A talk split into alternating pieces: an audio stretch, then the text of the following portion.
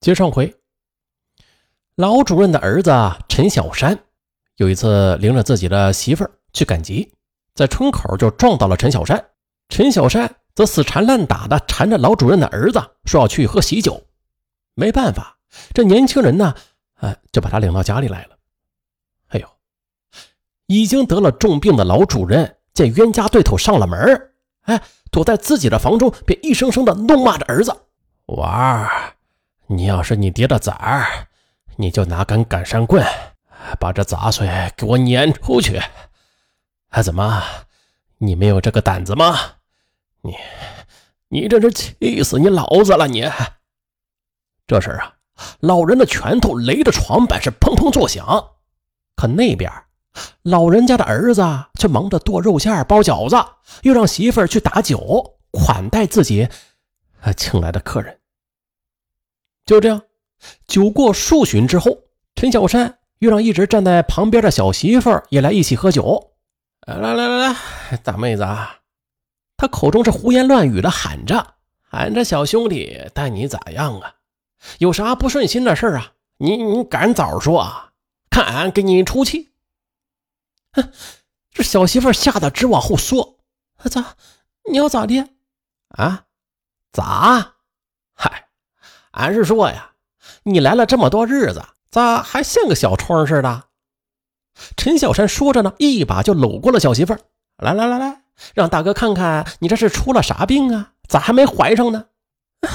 你要干什么？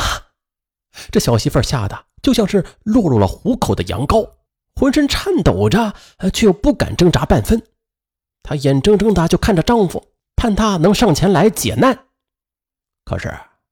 这位没有骨气的小伙子却是双手这么一拍膝，嘿呀，叹了一声，就蹲在那里，不再动弹了。陈小山见无人敢阻拦自己，那是更加的肆无忌惮了，嘴中也是淫邪的胡言乱语着，一双手早就游遍了小媳妇的身体。眼看小媳妇将惨遭蹂躏，就在这时，只听“咚”的一声，一根拐棍儿。则结结实实的就砸到了陈小山的脊梁上。哎呀，这陈小山疼得一蹦老高，转身一看，哎，身前站着的正是那位铁骨铮铮的老质保主任。你这畜生，你竟然敢青天白昼的闯到别人宅院中作恶，俺和你拼了这条老命！此时的老质保主任双手横端拐杖，一副神威凛凛的模样。受到了老爹的鼓励，那小伙子啊也是握紧了拳头就逼了过来。这时恼羞成怒的陈小山则拔出了一尺多长的剔骨尖刀，就胡乱的挥舞了起来，将这一老一少父子俩全部砍伤之后，又夺路而逃。呃，此时啊，侦查人员十分清楚，想要彻底查清此案，那非得得到本村群众的大力支持不可。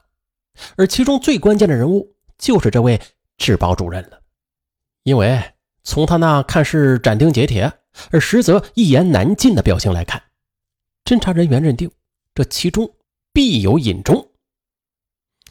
那为了打消老人的顾虑，侦查人员便向他公开了大部分已知的案情，并且坦诚的告诉老人，虽然他们一家人呢与陈小山有过旧怨，但是。公安机关是不会认为他们有任何作案嫌疑的，案件的是非曲折啊是明摆在那儿呢。作为质保主任，他应该相信这司法部门会做出公正的处理的，并且有义务配合公安机关去查明此案。老人似乎被打动了，这脸色变得也是缓和了许多，他就默默无语的沉吟起来。侦查员们。则悄然离去了。就在几个小时之后，这质保主任便带着儿子来到了专案小组临时办公的村委会。老人说：“他的儿子知道是谁第一个发现陈小山毙命的。那现在的小伙子，他肯定是经过了老爹的开导，这脸上也是毫无畏惧之容了。”他说：“呀。”案发那天早晨，我在家门口铲雪呢，忽然我就发现家住陈小山对面的韩某他惊慌失措的跑来说：“陈小山被人杀死了。”啊，这小伙子呀，这乍闻此讯，可以说是惊喜交集啊，立刻就与韩某一起去现场观看。等到消息传开之后，他们才想到，哎呀，自己啊有可能受到行凶的怀疑。经过商量，他认为当时没有人注意到是谁首先进入现场的，于是便按照约定要守口如瓶。他甚至。都未将此事告诉自己的父亲，他是知子莫若父啊！他的父亲有所察觉，刚才公安人员到家中来过之后，父亲就迫不及待地拉着自己到这里来说清情况。接着，质保主任又向专案组的刑警谈了有关韩某的一些情况。这位韩某，他是一位老实巴交的中年农民啊，在小雁屯呢。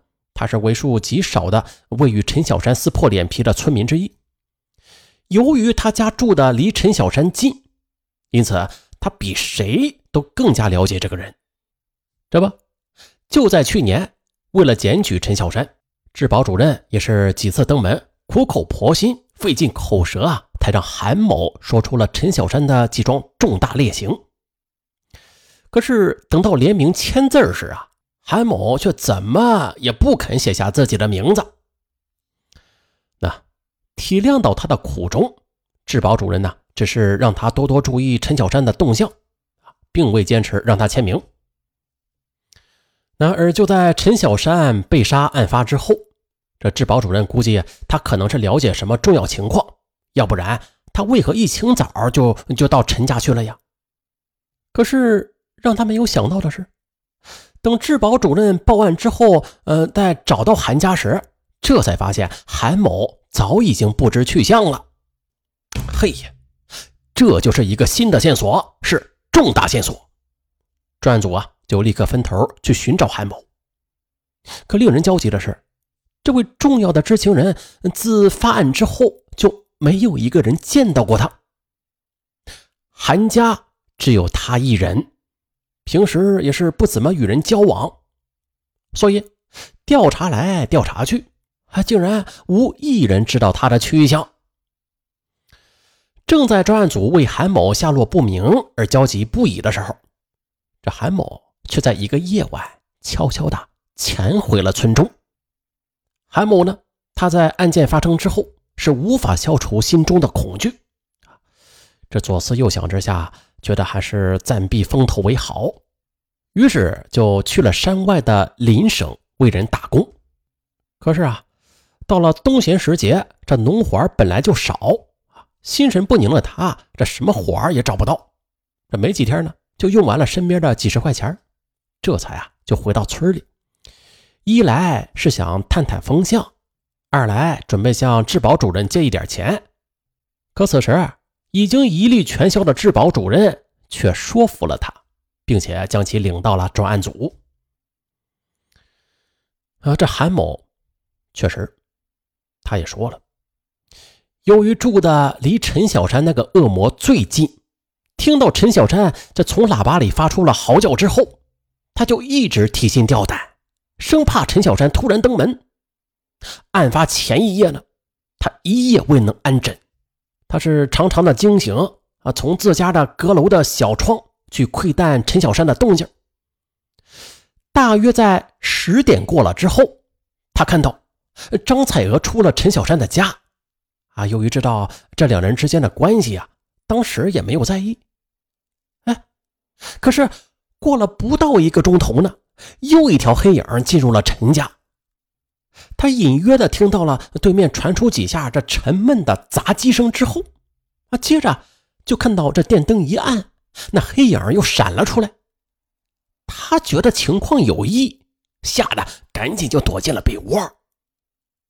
韩某说：“由于担心出事于是天一亮，他就去陈家去打探消息，未料却看到了陈小山那鲜血狼藉的尸体，吓得顿时就狂喊起来。”啊这呀，就是咱们本案开头的那一幕。